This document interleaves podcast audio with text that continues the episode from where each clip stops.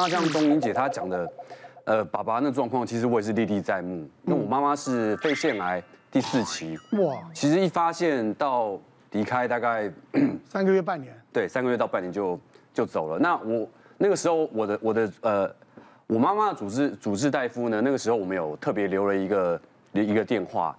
那其实那个时候就也就是要打什么呃，做任何的化疗。然后一些标靶治疗什么，我们都不管花多少钱，我们就是家家属的心情，就是不管花多少钱、多少时间，都当然都是希望，呃，妈妈能够好，继续能能够能够好，能够留在我们留在我们身边。但那时候我发现我们主治大夫，那反正那个时候反正 anyway，我就是有一个状况，有问他，问我妈妈现在情况怎么样。但他回我的讯息是他他在人在日本开会，然后可能要过几天才回来。因为因为其实我大概知道我妈妈的状况有有点。不是那么的，不是那么 OK，就是像刚刚钟英姐的讲了各种的的的画面，我都有，我都有。那就那么好死不死，因为在在后期我都陪在我妈身边，那我就在电梯遇到那个主治大夫了，然后我们一起坐电梯上来，那最后，当然因为因为电梯那时候很多人，那我们就是他要在他会他先下电梯，他要出电梯之前，他就拍拍我肩膀。好好陪妈妈，我马上我就懂意思了，我就那因为我是长子，那我在我也在思考，我要不要告诉我的家人，我要不要呃，我要不要告诉我身边的其他长辈长辈，我爸啊，我我妹妹啊，就是我想说他不行，那我就我先自己吞下来好了，在在一个深夜就赶快问我妈，趁我趁我妈还有意识的时候，我说你还有什么事情还没有没有完成的，所以就我要帮他完成。对不起，所以刚刚钟英姐讲的一些画面完全有，我甚至我甚至有一个画面是，我妈我妈很难受，她喘不过气来，她想要把呼吸机拿掉，我当下我甚至我有想要杀她的杀她的念头。念头，我觉得她太痛苦了。我我就只能，我趁你还有意识的时候，妈还有什么事，我就赶快记记记记记记。OK，好，我知道，那我们就是等待吧。那果然就是哎，没多久，妈妈就可能再陪我们这个几天，就她就离开了。对，所以我就觉得医生真的很伟大，他们有时候完全了解状况，但他也只能就是让让让某些人知道。我觉得就是医生承受的也很大，他又要照顾到家属的任何情绪。而且，而且我必须要说，很多时候真的要很谢谢医生，因为有时候不只是要承受病患的一些情绪，家属的情绪也是。因为有时候，因为家属当下只希望他的家人能够好，他他完全没有一个出口，也不晓得该找谁帮忙，所以他所有的情绪全部几乎都在护理人员跟医生身上。所以我觉得有时候医生要承受很多很多，真的辛苦。像我妈妈得得癌症的时候是八十八岁了。所以就是胆管癌，胆管癌看家人说仅次于胰脏癌啊，就是最毒的癌症，胆管癌是仅次于胰脏癌。我妈妈那时候黄疸指数不知道三十几啊四十几啊，全身都是黄的。这么高？对呀，他们说在大陆，他说奶玲啊，我怎么身上黄黄的？我说你这吃了什么东西啊？怎么色素这么多？他越来越黄，我就叫他赶快回来。回来到了医院一去，医生一看就是胆管癌，当然而且很严重。他说马上。转诊到转诊到另外一家医院，那就他说他们能不能采用那样的一种设备，那那个那个胆管你要知道要把他的黄疸的指数降到三以下，你才能动刀啊，才能动刀。那我妈妈因为八十八岁了，她也是很乐观的人，我们都骗她，啊妈没事没事啊，就就怎么样怎么样，就有一个东西堵到那边了，堵到那个胆啊胆汁啊那个排不出来啊，所以她身上就变黄了，她也很乐观开。我妈拿掉拿掉一片一一片肝呐、啊。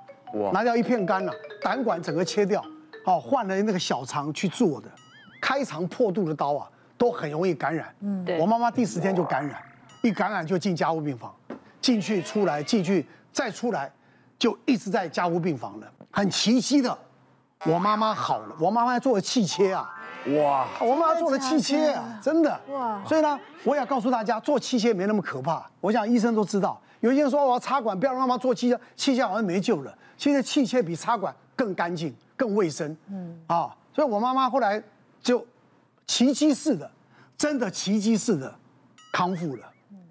我我妈妈还之后要开始做化疗，都做标靶，我就带她去做标靶。我从头到尾没有让我妈，我妈妈每天开心的要死。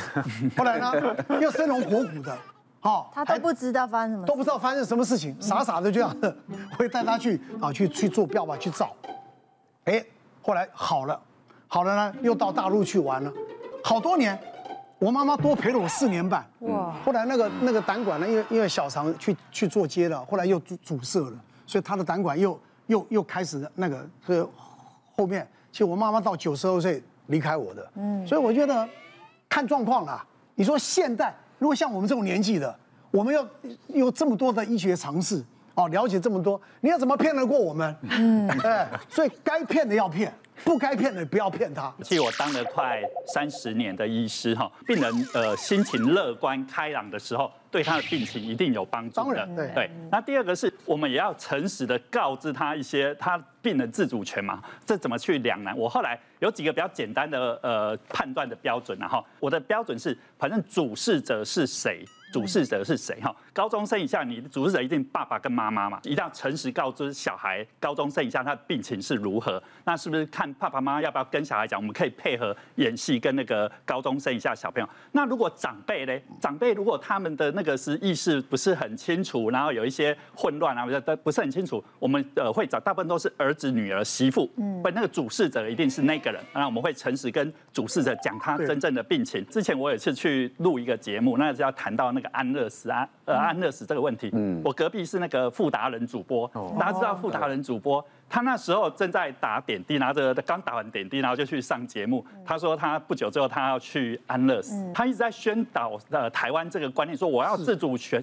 呃选择我的治疗的那个方式嘛。那我就跟我就跟他聊了一回哈，他说他很清楚啊，他很觉得他觉得这是一件很快乐的事，也没有留给他小孩任何的负担。那我也我那时候觉得他是一个勇者哈，我觉得他是。那如果说我举例好了，他的小孩如果反对。反对他去做这件事，小孩一定是让爸爸要活下来，要活久一点。那要不要尊重？当然要尊重这个病人。所以我觉得主治医师要做的是，不是照顾病人，也要照顾到家属。如果说我刚刚讲说看主事者是谁，像那个傅达仁大哥，他实际上他是可以当自己的主事者的，因为他是非常清楚的哈，这样才不会说偏颇。比如说，我就举一个很简短的一个案例，你知道肾脏 K 是最难的，不是治疗肾脏病，而是病人已经尿毒很高很高了，你要说服他只要洗肾，他可以活下来。其实洗肾真没没有那么恐怖哈，那有一个阿嬷尿毒很高很高的，我们很担心不洗就会死亡，我们已经收住院了哦，可是他就是不愿意洗。然后啊、呃，那我们后来就跟家属说，后来那个主任，我那时候是住院医师，那主任就跟那个阿嬷讲，哈，呃，阿嬷你既然不想洗肾，我们不洗肾，但是我们有另外一个新的治疗方法，把你的血拉出来。然后治疗好之后再打进去，那这样就就完成了。那他就跟我们所有洗肾室的护士小姐，他就跟我说，不准说这个是洗肾哦，说这个是新的治疗方式。然后他那那阿阿妈说，好，太好，不用洗肾，有新的治疗方式哈。然后后来就到那他们是还有没有写洗肾是写血液透析室？然后他说他血液透析室对不对？然后他阿妈也不知道什么叫做洗肾嘛，他也没有看过啊。那后来我们就把机器弄好，把它洗干净，洗了洗。那呃洗了一次，洗了两次，洗了三次，哎呀妈真的精神越来越好了。那后后来好巧不巧，隔壁的阿公把他说，这就是洗肾，阿公戳破了隔壁床，把他戳破了。可是阿妈后来觉得洗完肾也没什么大不了，而且很健康，接受接受了。对对，所以我刚刚讲，但我们也说了，我们主任也说了一个善意的谎言，但是让阿妈也了解。所以我觉得，我我觉得医生呢，呃，都必须要一些人文素养，不是单纯是法律的问题哈。关怀不只是病人，还有他家属，其实要全方面的照顾。是非常难，不过这也是我们的当这个医生必须要做的。我觉得这是我每一天都当做我在做善事，能帮助他们的就尽量帮助。这是我觉得这个职业真的是非常非常棒的。那我们今天这个题目是说，对于长辈是不是要做善意的谎言？那嗯，除了甲状腺癌这这个事情以外，其实绝大部分的癌症，其实你年纪越大的，其实它的进展是比较慢。慢。你越年轻得，其实是很快的。所以我们遇到比较年轻的癌症病人，其实我们会。尽快要把事情让你知道，因为我怕时间抢来不及。而且现在随着医疗越来越进步，其实现在对于癌症的一个观念已经是倾向不是治愈，而是共存。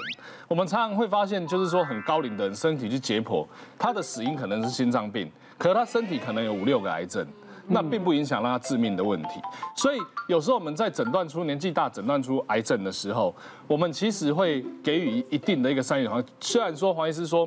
我们哎要尽量告知。可是如果我们觉得这个人的个性会因为这样而逃避，导致更不好的后果的时候，有时候我们宁可去背这个责任了。哦，今天听完这那么感人的故事，有一段时间讲不出话，但听完这四位医生的解说，我觉得医生。真的非常的伟大，而且他们不但要在自己领域上做自己该做的事，还要有心理学的这种剖析。嗯、我真的觉得大家都要给呃医生、医护人员给他们掌声，非常尊重。啊、是，好，那最重要的，哎，这个相信专业，好，该怎么样去跟家里面的病人，好，去要告知或不告知，嗯、我觉得都可以去好衡量的。好，谢谢大家。别忘了订阅我们的 YouTube 频道，并按下小铃铛看我们最新的影片。如果想要收看更精彩的内容，记得选旁边的影片哦。